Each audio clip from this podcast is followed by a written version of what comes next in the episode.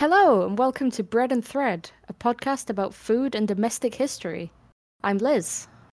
And I'm Hazel, two people that studied archaeology and love social history. So, have you been making or baking anything this week? Um, yeah, I've been. Uh, did I tell you that I got a spinning wheel? You did not. I, I have a spinning wheel now, and it's great. I can spin so many things, so many fibers. Um, I have been spinning some Jacob slash Shetland wool because Oh. um, this is going to sound like the most villagey thing ever. But I mean, you uh, are the, most villagey person I know. I uh, guilty as charged. Um, the postman in our village is also a shepherd, and he has some, some sheep out in the levels. So I I got a fleece, and I've been spinning that. Um, and also doing some stuff with Southdown wool. Um, I'm trying to spin it into a lace weight so I can do like uh, a hand spun version of a Shetland lace shawl. Oh, that's cool. Shetland lace is a whole thing. We should do an episode on Shetland lace. Oh, we absolutely should. Yeah. Um, I I'm slightly regretting my decision due to how much work is involved.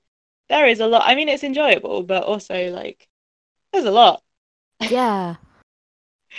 Um, yeah. What what have you made? Is it delicious? It is delicious. I've rediscovered my love for banoffee pie, which is one of those classic look we invented fridges kind of desserts. Um, it is very 1970s in a, in a Yeah. nice way. I I don't like banoffee pie. I'm sorry. Uh, I will forgive you. It is. It can be very sweet. Um, but I've made some banoffee cookies, which are less sweet. Because you that basically, sounds nice. because rather actually, yeah. than banoffee pie's got loads of caramel in it, this is more just it has little bits of fudge and then there's banana in the actual cookie dough. So it's it's like a Mm. grown-up banoffee pie. Hmm, that sounds like a superior biscuit. It is delicious. I will I will have to send you the recipe. Thank you. I thought you were going to say you would send me the cookies. Um, um, I don't know got how well they travel. Mm. Just roll them. if I get a big enough slingshot, I could shoot them from Manchester to Pevensey. yeah. They're, they're probably quite aerodynamic. I'll just I'll put a net in the garden and I'll just catch me some some wild sky cookies. That'll be great. I love it. So, this is our first episode, and we decided that I was going to do the research first. So, I'm going to talk to you about oysters and their journey from terrible filler meat to incredibly expensive fancy meat. Ooh, that sounds like an exciting journey of meat. Have you ever had an oyster?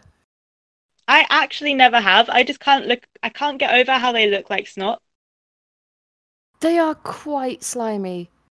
Oh, I uh, there's a limit on slimy things that I want going down my throat, and I've never been able to bring myself to to get oysters down there. Nah. Um. You can get smoked oysters though, which have more. It's kind of a livery, like pate type texture, but they taste really good, and it, I I recommend putting them in a quiche with like a bit of broccoli. And when did you make oyster quiche? When I lived with my very middle class parents, that is a ridiculous food item. it was delicious though. I fair. I mean, I'd try it. I guess. I mean, a combination of being northern and being middle class means I've eaten most things at this point.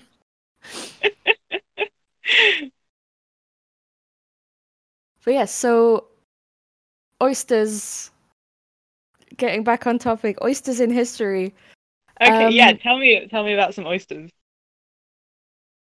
So the way that we eat oysters now, with like a little bit of something acidic on, some or some sort of fancy topping, has actually been a thing since the Romans.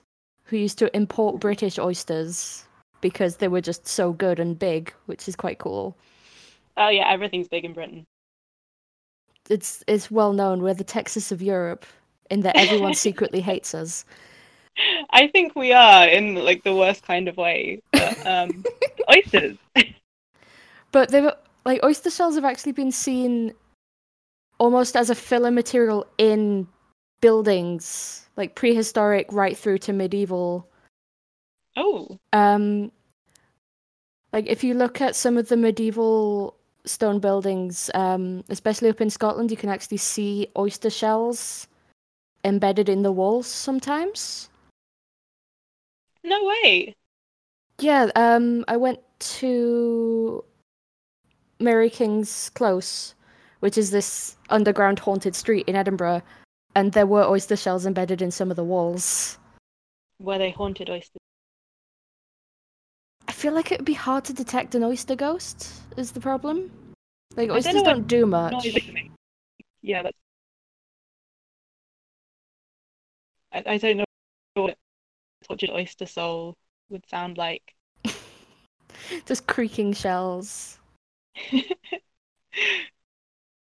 that would actually be quite terrifying. Okay. So, Ooh, I mean, you can tell from that that oysters were very much a working class food. There's actually a line from the Pickwick Papers, um, which is Dickens. Mm-hmm. Um, Look, sir, here's a oyster stall to every half dozen houses, the streets lined with them. Blessed if I don't think that when a man's very poor, he rushes out of his lodgings and eats oysters in regular desperation. That's wild, like, considering how much of a posh food they are today. Yeah. Like, they would be used as a bulk ingredient. Like, you'd get a beef and oyster pie, and the oyster was like the trash ingredient. Oh no. or you could just straight up buy them pickled on the street. Oh, oh, the beef's gone, gone rotten, boys. We better wang in some oysters. Okay, so how how did that happen? How did it get from like trash street food to extremely fancy? I need you to imagine the jazz hands here. Overfishing. so That's basically, cheery version. Yeah. So basically, oyster beds in the Thames would grow from the shells of other oysters, like latch onto them, kind of like a, a reef made of your grandparents' bones, I guess, would be the closest comparison. Hmm. um, that, yeah, that is the first comparison that springs to mind. So basically, because they were fishing them so much out of the Thames, there weren't these beds anymore, so they just ran out of them. Um, so then they started fishing for oysters, like on an industrial scale in Essex and Sussex, and then it happened there as well. I see. And then you add in the Industrial Revolution, because oysters are an indicator species, so they're basically only grow in relatively clean water. hmm So when you think about the Thames being so bad that the Great Stink was a thing. Oh yeah, it was just so full of sewage that the warm summer made like Parliament have to abandon the building. they were, Is that what it takes? they were not very good for you. Um, yeah, the... I I would not yeah. want to eat an oyster out of the Thames. Like even today, probably. Yeah. But there's a story in 1902. The mayor of Winchester served oysters at a banquet. Multiple people died from these toxic oysters. Oh. Oh boy. But because by this point they were rare, it was also it was still a fancy thing. Like it's a risk, but it's rare, so we've got to have it because we're fancy. Oh gosh, that that's an aspirational thing right there. Dying of oyster poisoning. Well, yeah. Hmm. So and then now people expect them to be expensive. So even though we can absolutely farm oysters. Oh, like manufactured scarcity. Yeah. Okay. Which interestingly a similar thing happened with lobsters in the US. Oh, I think I heard a bit about that. Yeah, that lobsters used to be like really working class food. Mm. But then they started shipping it to the rich people in the city, uh... who then went to the East Coast as tourists and wanted fresh lobsters. And like, I feel it's more justifiable in lobsters because they're difficult to farm.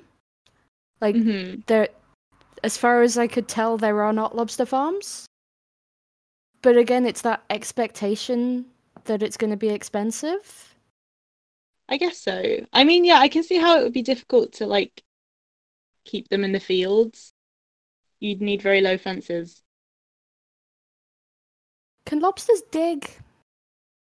I feel like they must be able to dig. I feel like there's only one way to find out.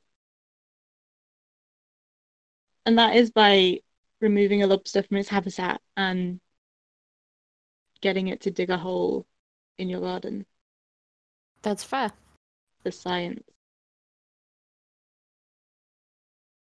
So yeah, that's my potted history of how lobs- how oysters became a luxury food, which oh, I just I think it's that. wild. It how is, like I... this is dangerous, but it's also rare. so we're gonna make it the the newest conspicuous consumption. It is like it's it's slightly inconceivable how something so aesthetically repulsive could become the new fancy food.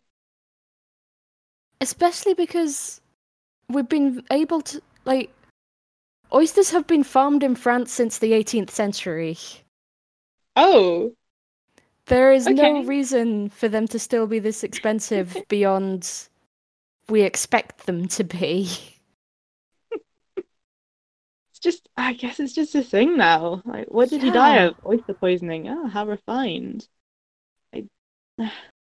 it does make you think though of like you know, like rich people diseases in books and things. It's like, oh, too much port, and now you've got gout, aren't you? Oh, fancy. Oh, yeah, gout. Or like when medieval kings died of eating too many lampreys. I'm wondering if it's a similar thing. It's just like, well, you know, if you're gonna go, at least you were eating the fancy seafood. It's, if you're gonna die, do it as expensively as possible. I mean, those are words to live by, which is why I plan to die doing all of the drugs while skydiving. Oh, great.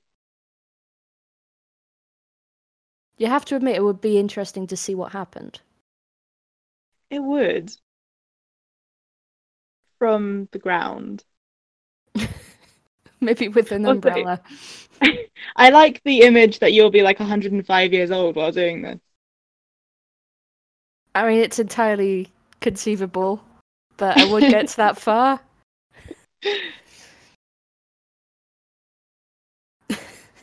Imagine being the person that was like just just kind of going about their day like enjoying the park or something and suddenly like a screaming elderly person drops from the sky. It would be a story. Yeah okay i like the kind of the only thing i remember about oysters is that there are lots of them found in prehistoric sites um, yeah, you um, get a lot of shell middens that have a lot of yeah. oyster shells. I think again yeah. in Scotland actually. Ah. Did I read something about the beak the beaker culture being associated with that, or was am I making that up? It wouldn't surprise me. I'm gonna do a hmm. quick Google. Google.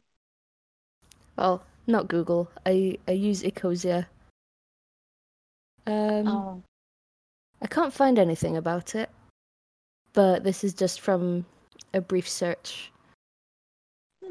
Looks like I made up some archaeology. But I mean, the main thing with the Beaker people is that they they like to party, didn't they? They, just...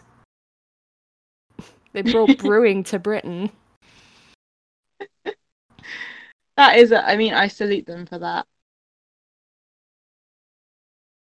Because, like, yeah, gotta hand it to them. I mean, you wouldn't have thought that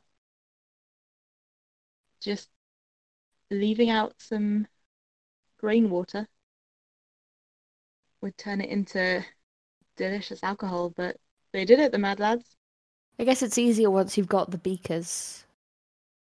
Yeah, I guess which do you think came first? Like the beaker or the beer? Oh. Mm. That's gonna haunt me. I'm like glad a, like a so. Scottish oyster.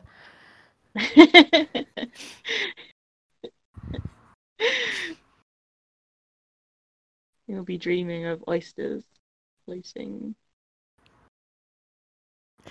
So I, am glad, I'm glad they did because I made some blackberry wine recently and it, oh, it worked. I made alcohol. I'm afraid my yeast experiments have been limited to bread. Oh no. Uh, did you? But in my defense, I don't drink. that is a good reason to not make alcohol.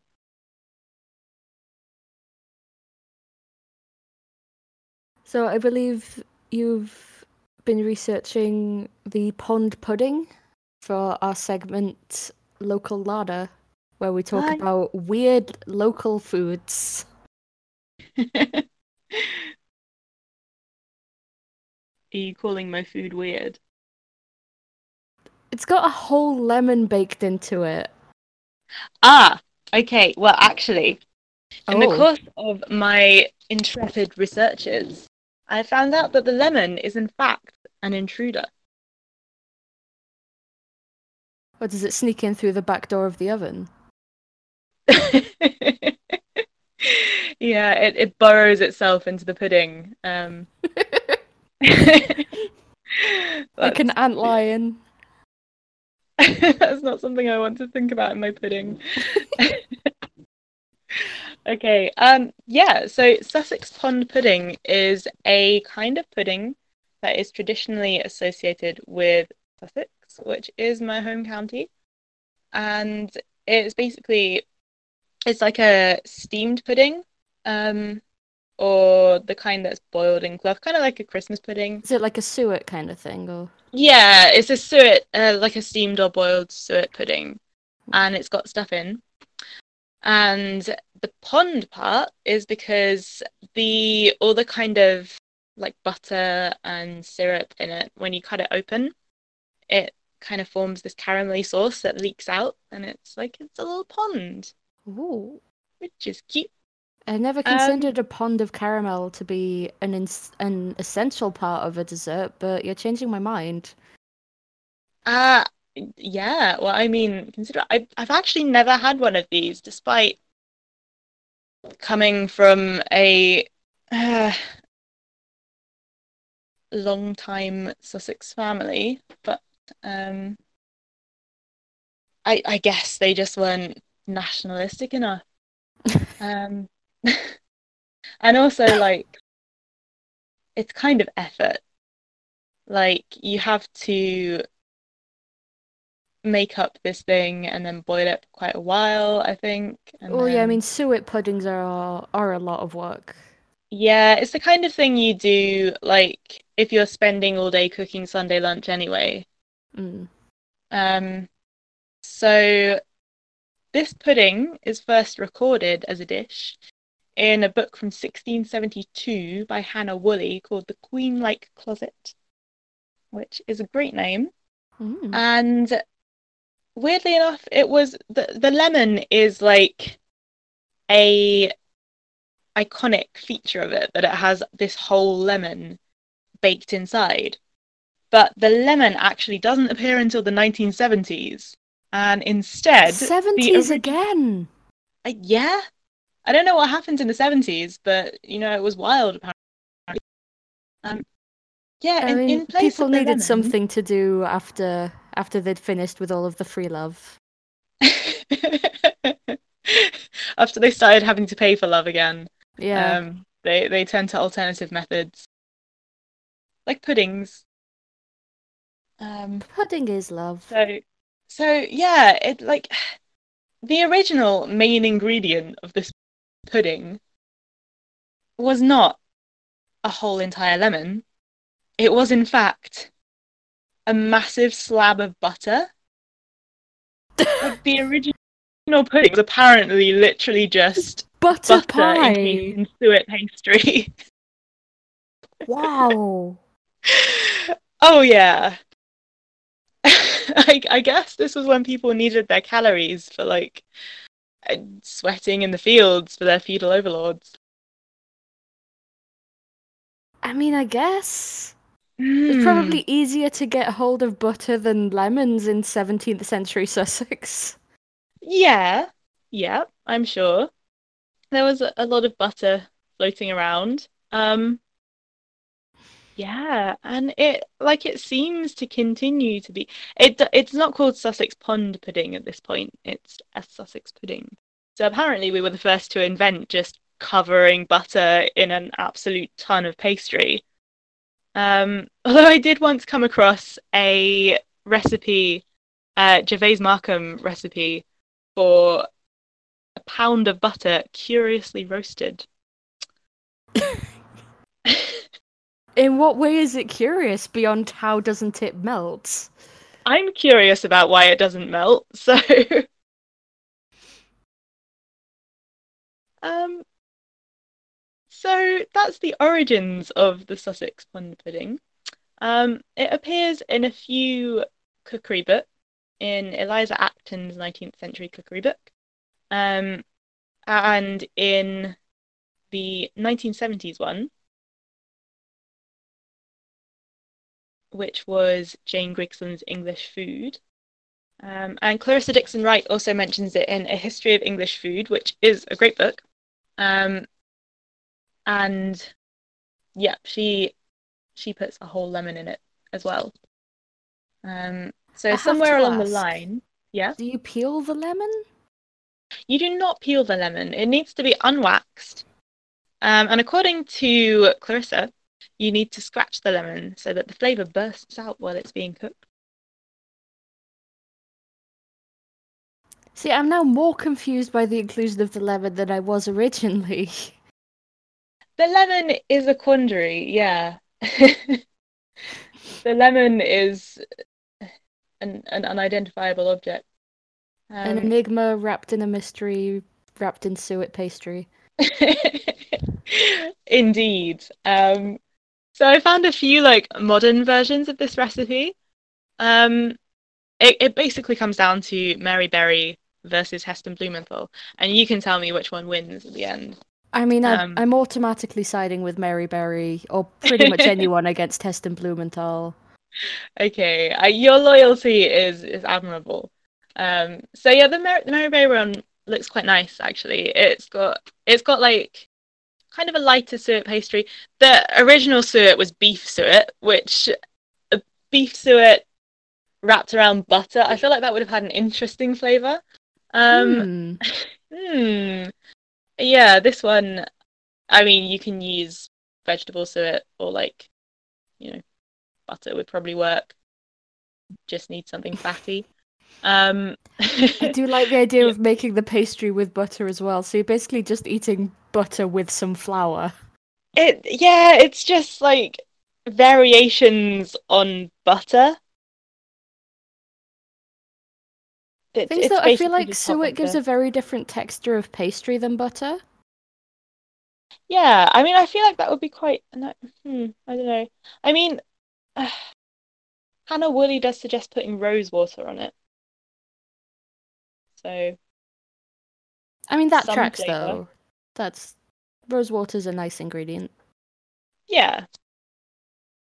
Um, yeah, the Mary Berry one uh, is like quite a nice sounding suet pastry, and then it's filled with muscovado sugar, some butter, a whole lemon, and some apples, which is quite a nice addition. I feel like that makes it a bit like more a toffee like apple thing. Yeah, that's cool. And then you've got like a pond. Oh, there'd be like ducks in the pond. Ducks that you can eat whole. I mean, that is the dream. I cannot overstate how much I love duck. Duck, duck is good. Duck is good. Um, please don't eat a whole entire duck. At least not in one bite. Not in one bite live. No. Don't just go to the park and like shovel some ducks. it's okay. My shovel's in a different town. um, do you know what? I can't find my trowel actually. It's causing me serious distress. Um, and so on to the Heston Blumenthal recipe, which um right, are you ready for this? Is anyone ever ready for Heston? I d- I don't think anyone is ever ready for Heston. I think Heston just like breaks your door down in the middle of the night and barges his way into your bedroom and like flings deconstructed raspberry foam on you or something. um yeah, so in this pudding is almost a litre of golden syrup. For how many servings? Ten. Apparently. That feels like a lot. There's quite a lot, That's of, a syrup. lot of syrup. Yeah, there's like seven lemons. Um, there is not, in fact, a whole lemon in it. There's like the zest of seven lemons and then the juice. That feels Um, like a coward's way out. yeah, like if you're gonna make a pond pudding with lemon, just put the whole lemon in. just get the lemon in your fist and punch it into the middle of the pudding. That's the traditional way. No one would think any less of you for it, Heston. Just punch a pudding. Just deck it one. Just absolutely maul that pudding. Vibe check. And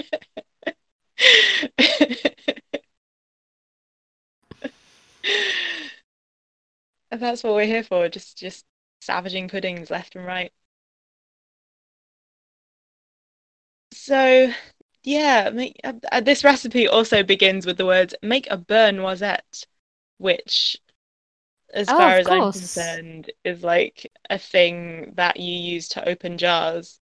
Um, so I'm voting Mary, to be honest. Oh, definitely.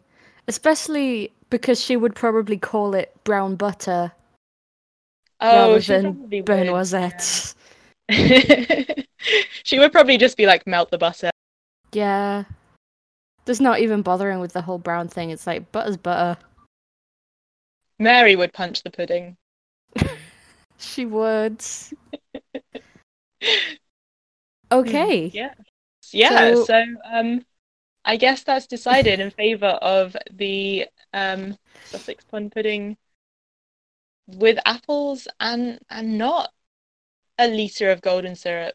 And a punched lemon. Yeah.